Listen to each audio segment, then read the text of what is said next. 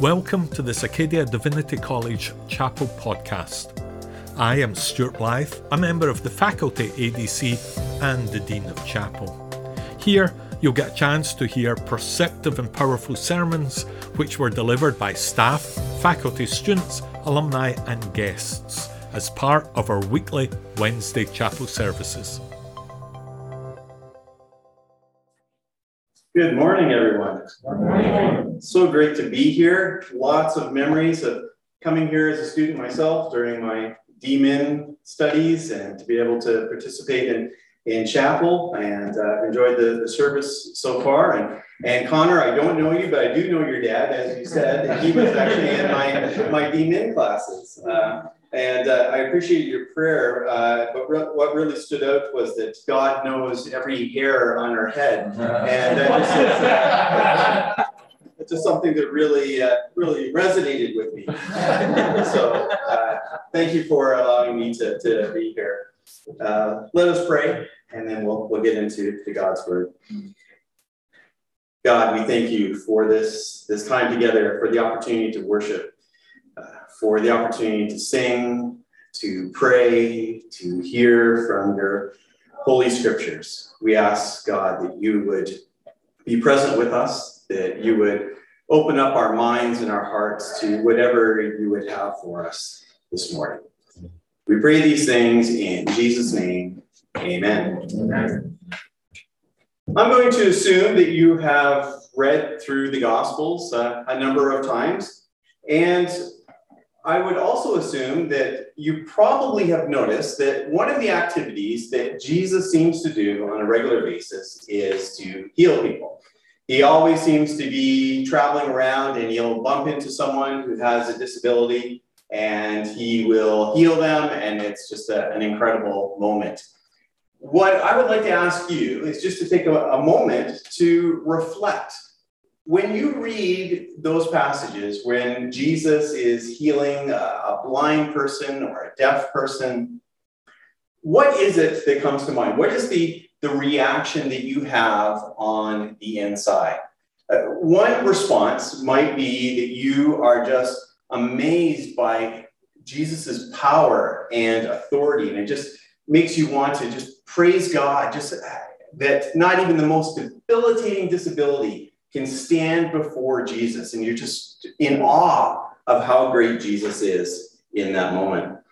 Or else you might be struck by Jesus's compassion that as he's traveling around and, and he's got this, this very busy agenda, that he sees people who are suffering terribly with a disability. And he is not going to let them suffer anymore. He's going to step in He's going to relieve them of that disability, and they're going to be just fine. Those are pretty common reactions and, and, and responses that I've had uh, quite often as I've read through the Gospels. But I'd like to ask you how do you think a person with a disability might hear those stories? In my previous congregation, we had quite a few people with disabilities, and I would regularly preach through the Gospels and I would come to a passage where Jesus is healing a blind person. And as I'd be reading that scripture, I would look into the pews and, and close to the front there, I would see Bonnie and Joanne, uh, two uh, ladies in our church who were both born blind. And there they would be sitting there. And I would be thinking, how are they hearing this scripture? I'd be preaching on how Jesus or one of the apostles would call upon uh, a man uh, who was lame and uh, ask him to, to stand up and to carry his mat and to walk away. And as I read that passage, I would look at Omar, who was videoing our services for our live streams as he sat in his wheelchair. How is he hearing these passages? Uh, for many people, maybe when you read these healing passages, you are filled with praise over the power and the compassion of Jesus. There are other people, people with disabilities, who read these passages, and do you know what they read? They see a Jesus who looks upon people like them as broken people who need to be fixed. And some people with disabilities, when they read the Gospels, they wonder is this something for them? Is there a message there for them? Is there a Jesus there for them? For many of them, they identify what they read in the Gospels with some of the harmful experiences that they've had in church. Uh, before I became a pastor, I uh, attended a church and uh, I was part of a, a college and career uh, Sunday school that we had before the service. And, and one particular Sunday, there was just two of us that showed up, plus the, the person who was teaching. And uh, this was a, a, congregation that really saw a lot of continuity between the healing ministry of, of Jesus and the apostles and the church today. And as we were sitting there, and I think that the person who was leading the, the study thought, you know, there's only two that showed up today. Uh, maybe we should do something different. And he looked at the other person who came, who was someone who had a severe brain injury. And so he was in a wheelchair and he couldn't speak clearly, and he had a lot of disabilities that went with that. And he looked at him and determined that if Jesus heals, there's no good reason for that young man to be in a wheelchair. And so he instructed me to help him as we lifted this guy up out of his wheelchair. And for an hour, we walked him, we attempted to walk him up and down the aisles, encouraging him just to receive the healing that Jesus already had for him. Well, at the end of that hour, he was not healed. Uh, he was physically exhausted and he was spiritually traumatized. I have no idea if he has anything to do with church. I'll tell you that that story uh, haunts me, that I participated in that, and that I didn't speak up when that, uh, that was taking on. How does a church respond to people with disabilities? What are we supposed to do? Are we supposed to pray for their healing? Uh, what other ways are we supposed to respond to people with disabilities? Well, I'm kind of partial, but I, I, want to go to Jesus. I want to see what Jesus has to say. And I especially want to take a look at this passage that was read for us. So, this is the story of Bartimaeus. And it's fairly typical of the healing stories we find in the Gospels that Jesus is traveling around, he bumps into someone with a disability, uh, he heals the person and there's much rejoicing. So we see this over and over again. Uh, part of the thing that's typical is that Bartimaeus is begging. Uh, he uh, doesn't have much social supports there. There's nothing really official. Uh, he relies on, on the charity of others. And so he begs for his, his money. And just imagine how isolating that is. Think about when you walk by a person who's begging today. How do you respond to them? How do you interact? And so it must have been a very isolating experience that he had. Uh, even his name, Bartimaeus, is actually not really a name. It's son of Timaeus. Uh, so we're not even given his real name. We're just told who his father is. And so another part of, of this story. And so he hears this, this loud noise as a crowd is, is, is passing by and he hears that something is going on. He probably heard the, the name Jesus being spoken. And perhaps he, he knew Jesus by reputation. He had heard the stories about the healings and the miracles and all the other things. And he begins to yell out, Jesus, son of David, have mercy on me. And then people try to shut him up. Stop it, stop it. We're trying to enjoy this moment. Be quiet, you're disrupting. And he would just get louder Jesus, son of David, have mercy on me. And Jesus hears him.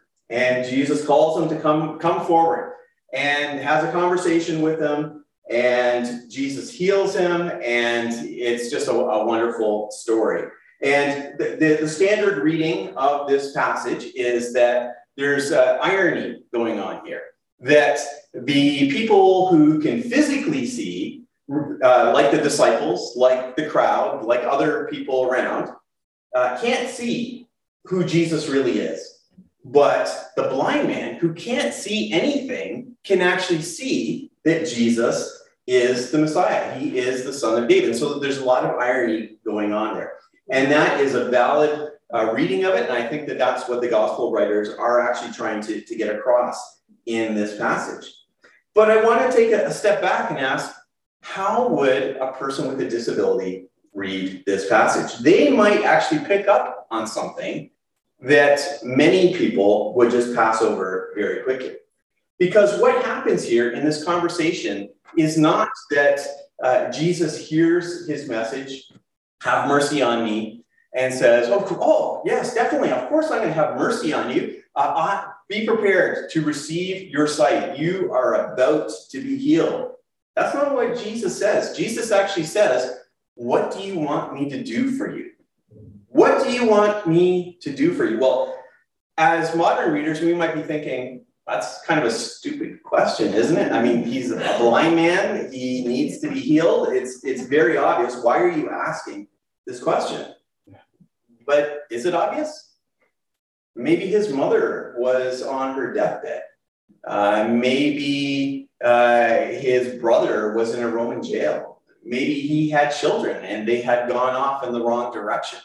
He could have had any kind of need there that was more pressing to him in that moment than blindness. Now, ended up that he wanted to be healed uh, of blindness. But the point is, Jesus gave him some agency here. He actually asked him to offer what it is that he wanted to have uh, Jesus do for him.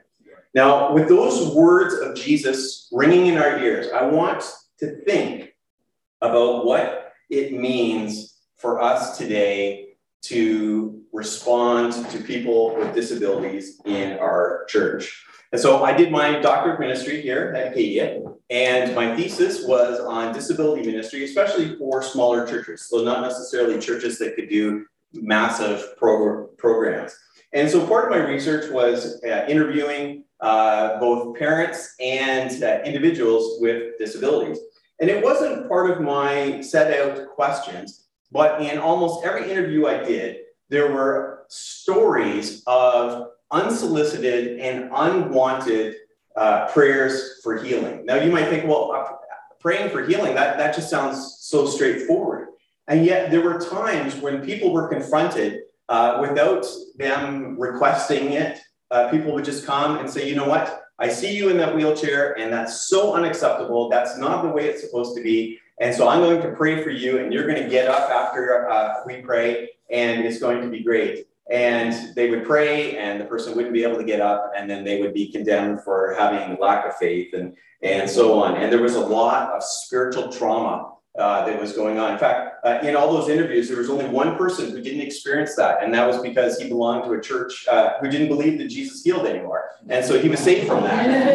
But every other church, they they uh, they had problems, and there was just some terrible uh, stories that we actually experienced that ourselves. We have two children with autism, and just after those diagnoses, we had a number of friends who came to us uh, quite frustrated with us, saying, Why do your children still have autism?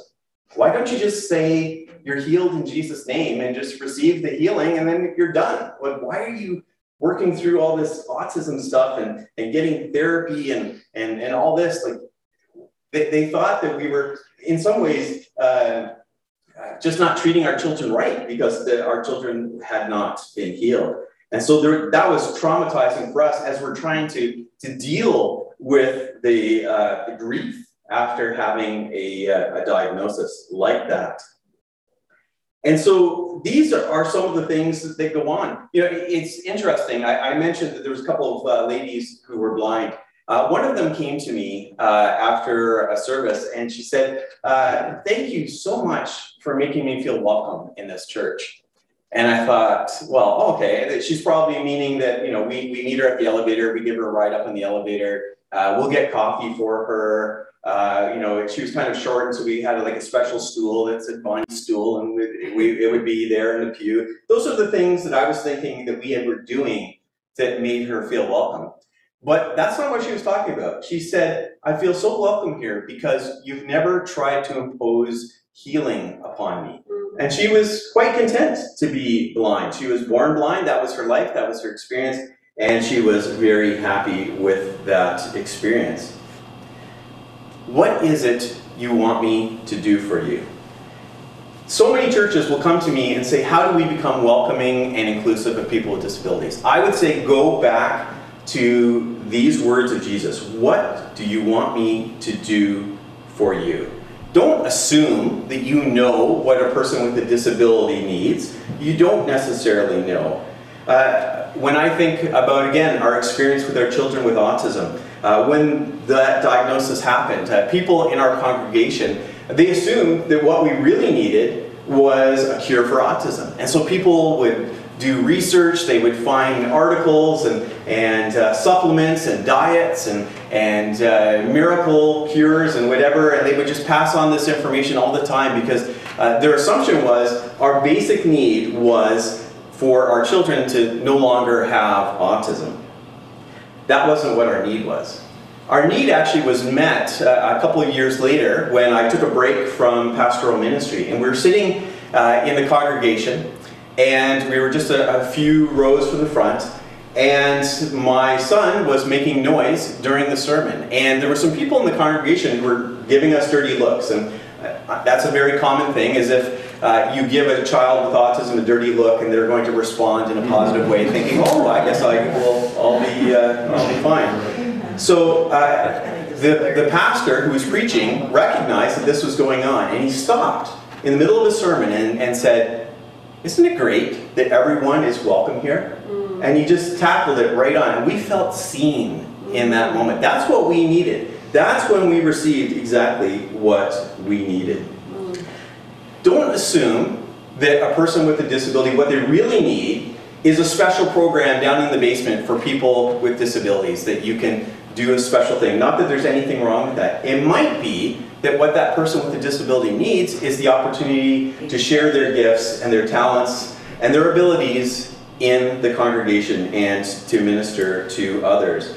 Uh, don't assume that what the person needs is to be fixed of their disability. Maybe what they need is to be able to transform you. What we need is a renewed vision of the church as the body of Christ, in which all parts of the body are valued and respected and treated with love. I love the Bible. I love the Gospels. I love the story of Jesus. I love the stories of his power and authority, of the compassion and the love that he shows people. But I also am aware that when I read the Gospels, I read it through my own lens. I read it through my own experience.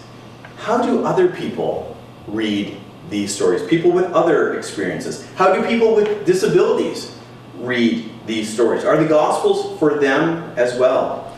When we read about Jesus healing every person with a disability that he bumps into, how do they hear those stories? Does that reflect their experience in the church where they find that well meaning Christians see them as broken people that need to be fixed?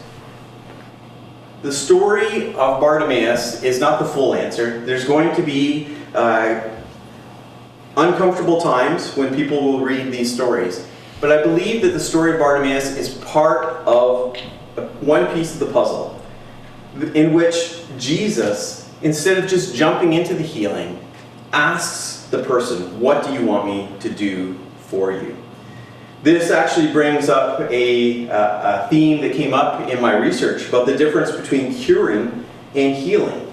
Uh, the idea of that is that curing is basically uh, removing whatever the, the physical affliction is. Healing is something deeper. It may include that, but it may include something deeper, something that touches our soul, something that touches our heart. Maybe churches need to get our, our eyes off of curing and focus on healing. What we need to do as congregations and as individual Christians is to go back to the words of Jesus. What do you want me to do for you? Let us pray. God, we thank you for the stories of Jesus. We thank you for the healing stories. But we acknowledge that when we read these stories, we see them through our own lens, we interpret it through our own experience. Help us to open up our minds to how others might read these stories. Help us to think about those with disabilities and how our assumptions might shape the way we try to make them welcome. And maybe in our well meaning attempts, actually make things more difficult. Help us to stop assuming and to actually give them agency for their own experience in the church, to offer them a say as to how they will be welcomed. We pray these things in Jesus' name. Amen. Amen. Thank you for joining us in this Acadia Divinity College Chapel podcast. You can follow us on social media. Discover more on our website at acadiadiv.ca or join us for chapel on a Wednesday.